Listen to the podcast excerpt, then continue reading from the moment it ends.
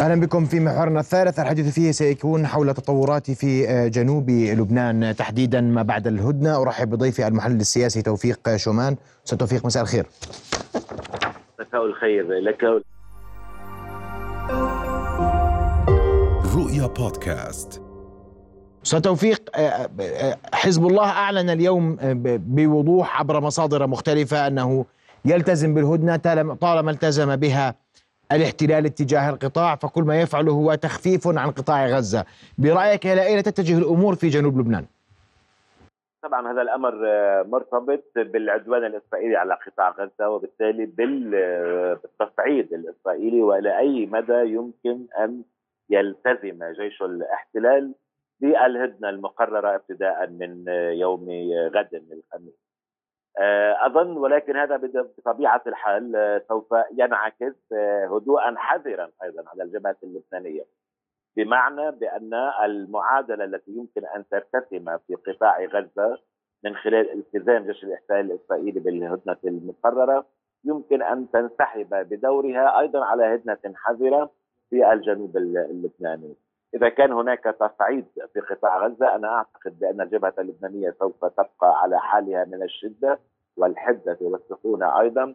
وفي حال تم الالتزام بوقف إطلاق النار ولو تحت مسمى الهدنة الإنسانية فأعتقد انه هذا أيضا سوف ينسحب على لبنان. فاذا الجبهة اللبنانية تسير وتمشي على عقارب قطاع غزة. نعم. توفيق اليوم الحديث كل الحديث عن ما سيكون في ما بعد الهدنة. هل ستعود الأمور للاشتعال برأيك؟ هلأ أنا بحسب تقديري وبحسب قراءتي بأن التوافق المبدئي على هدنة انسانيه قد يفتح الباب أيضا أمام هدنات أخرى. وبالتالي نحن قد نكون أمام عمليات وقف إطلاق النار غير معلنة في حال تم الالتزام بها من الجانب الإسرائيلي.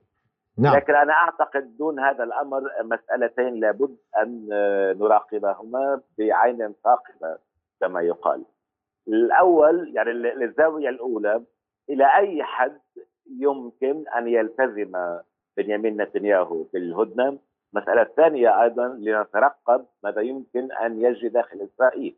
يعني الآن هناك ثلاث وزراء في الحكومة الإسرائيلية معارضون للهدنة المبدئية. المسألة الثانية أيضا إلى أي حد يمكن أن يتحرك أيضا أهالي الأسرى الإسرائيليين؟ أيضا وبالتالي يضغطوا على بنيامين نتنياهو، المسألة الثانية أيضا إنه التي يمكن أو الثالثة التي يمكن أيضا أن نراقبها هي متى ضغط المعارضين على بنيامين نتنياهو، كما يعرف الجميع الآن بأنه حتى داخل الليكود يعني أصبحت هناك جماعة واسعة وضخمة معارضة لاستمرار بنيامين نتنياهو على رأس السلطة التنفيذية في كيان الاحتلال. لذلك يعني هذه لكن أستاذ توفيق هل تعتقد أن الملف الداخلي في في في في كيان الاحتلال قد يغير شيئا من مشهد المعركة في قادم الأيام أو في شكل الهدنة في قادم الأيام؟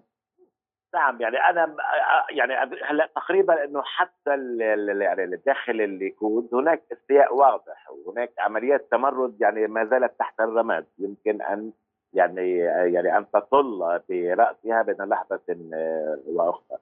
لذلك أظن يعني أنا بأنه بنيامين نتنياهو من خلال تقديراته وحساباته الخاصة بحسب ما كان يقوله المحللون الإسرائيليون أيضا.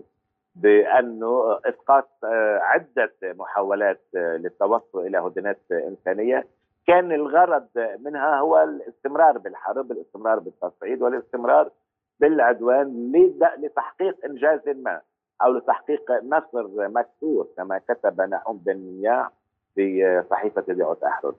لكن الذي يمكن أن نراقبه أو هذا الذي اشدد عليه مرة ثانية إلى أي حد يمكن أن تطرح مسألة بقاء بنيامين نتنياهو على رأس السلطة أو تشكيل حكومة وسطية كما سرب العديد من وسائل الإعلام الأمريكية، يعني على رأس هذه الوسائل صحيفة وول ستريت جورنال وأيضا موقع بوليتيكو اللي هو مقرب من الكونغرس ومن الإدارات الأمريكية. نعم. أظن إنه المسألة السياسية في اسرائيل نعم يجب مراقبتها بعين ثاقبة وبعين مسلطة على ماذا على ما يمكن أن يجري في المشهد السياسي الإسرائيلي. نعم. هذا هو الذي قد يدفع باتجاه تجديد الهدن أو التوصل إلى وقف إطلاق النار. قد يعقبه مسار يعني التوافق أو على الأقل رسم خارطه الطريق لمسار سياسي معروف. واضح جدا. أشكرك كل الشكر المحلل السياسي. كنت معنا مباشرة من بيروت الأستاذ توفيق شومان. شكرا جزيلا لك.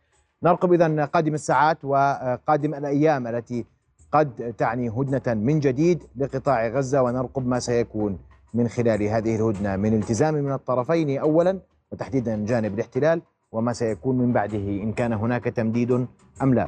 في انتظار قادم الساعات والأيام إلى هنا وصلنا لختام حلقة الليلة من نبض البلد. رؤيا بودكاست